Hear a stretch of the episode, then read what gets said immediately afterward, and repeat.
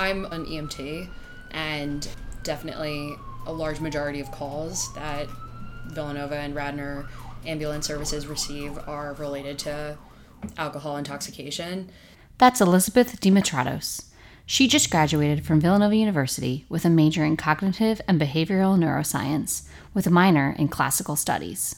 Obviously, many people engage in drinking socially or in general, but not everybody develops an alcohol use disorder. So, understanding the causes that go into that transition from being a casual social drinker to developing a problem like an alcohol use disorder is definitely important.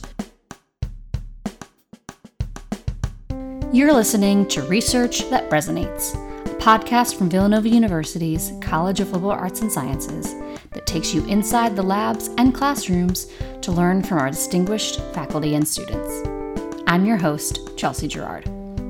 In this mini series, we're talking to research teams who study genetics. I sat down with Dr. Benjamin Sachs and two of his student researchers to talk about the correlations they found between gender, stress, and alcohol use.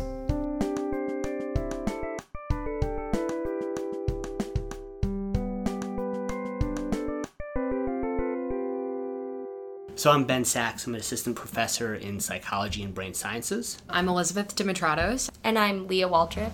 Elizabeth has been working in Dr. Sachs' lab since her first year at Villanova, and Leah joined his research team in her junior year. She graduated in 2020 with a double major in cognitive and behavioral neuroscience and peace and justice. There used to be different diagnoses between alcoholism and alcohol abuse, but the American Psychiatric Association has replaced these different types of disorders with one umbrella term alcohol use disorders, or AUD. We know there is a genetic component to AUDs, but we also know there are environmental factors. Here's Leah alcohol use disorders exhibit heritability in some way. So we know that um, if it's heritable, it means that there's a genetic component to it. What that genetic component is necessarily, we're not entirely sure. Um, we know that stress and sex are both involved, but we still don't know exactly what these factors are. But we also know that not everyone whose parents had an AUD develop an AUD, so there has to be environmental factors that are also impacting this, which is where I think the stress comes in and is a big component of most development of alcohol use disorder. Elizabeth's research looked at those environmental factors, specifically stress. And she found some really interesting data both about the type of stress, chronic versus acute, and the differences between males and females. One of the most major findings from what I've been working on is that it's only a period of chronic stress that will give you an increase in ethanol consumption in these mice, whereas acute stress, so stress for only a four day period, does not show any increase, significant increase in ethanol consumption. So it definitely is a chronic effect that we're looking at in terms of stress and binge drinking. Her other key finding was related to gender. When put under chronic stress, the female mice who indulged in binge drinking released more endorphins than the males. You are probably familiar with endorphins, or have at least heard of them. But here's Dr. Sachs to explain a bit more about what the term means. So, endorphin comes from like endogenous morphine. So, morphine being an opioid drug is very rewarding. Uh, so, endorphins play a role in endogenous reward. So, like if you eat something yummy and feel good about it, that's probably partially endorphin mediated for those of us lucky enough to get like runner's high where you like run really far but then instead of like being just in pain you feel good. Uh, that's also thought to be endorphin mediated and there's a lot of evidence now that endorphins play a role in how we respond to drugs of abuse.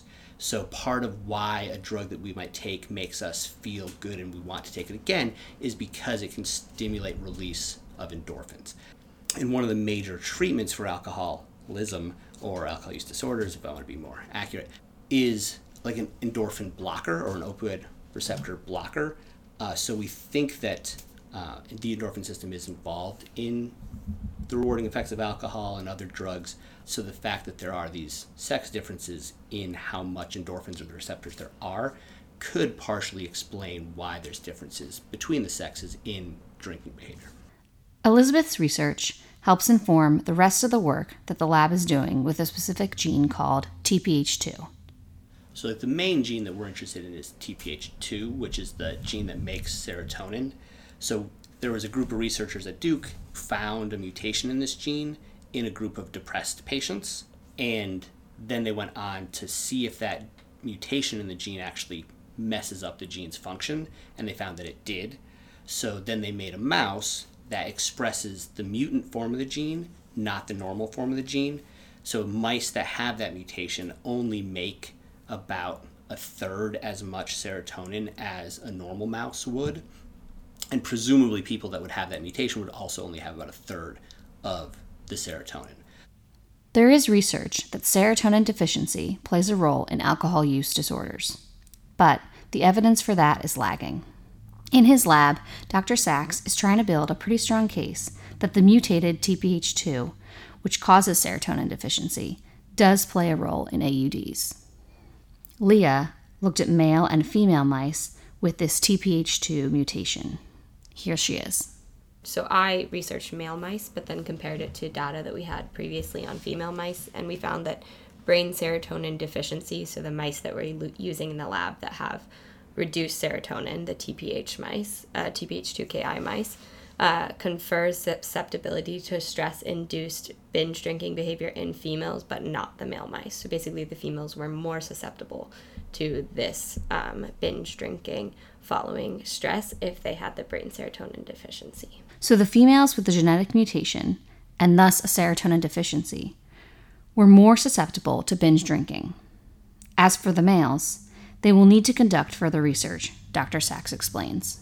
We're still trying to figure out whether males also have increased susceptibility, but we would have to increase the stress duration or intensity for that because right now none of the males are increasing their drinking after stress, regardless of their genotype. What could this research mean for AUD treatment? There are a few existing treatments for alcoholism, but not many that are very effective. There's a number of drugs that people try for alcohol use disorders. None of them are that effective. Like there are several that beat placebo, but usually they don't really help a large percentage of people. So I've talked a little bit about naltrexone, which is this like anti-opioid drug, also called like Vivitrol. Um, that one got approved, so it does better than like a sugar pill, but I still I think it's something like 17% effectiveness. So there's a huge range, like room for improvement there. Um, and it might be that if we can find subpopulations with like genetic predisposition or genetic uh, factors that make them more or less responsive, we might be able to select one medication or, over another. So, in theory, if Dr. Sachs's research team is able to better identify what is happening on a molecular level in the brain preceding, during, or after binge drinking episodes, we can develop pharmacological treatments that specifically target the problem. Here's Leah.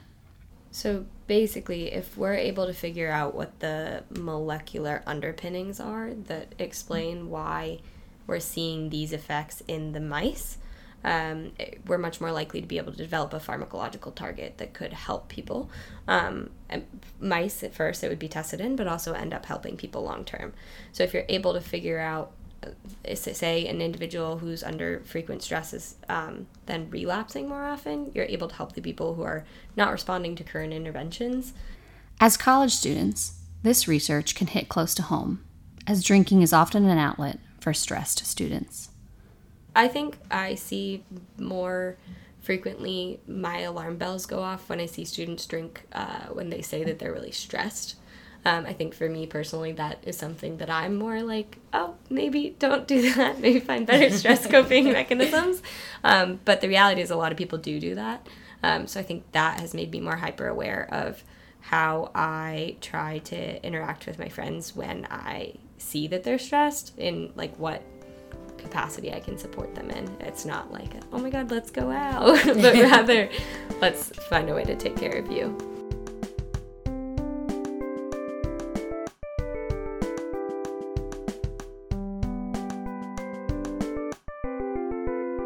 Thanks for listening to Research That Resonates.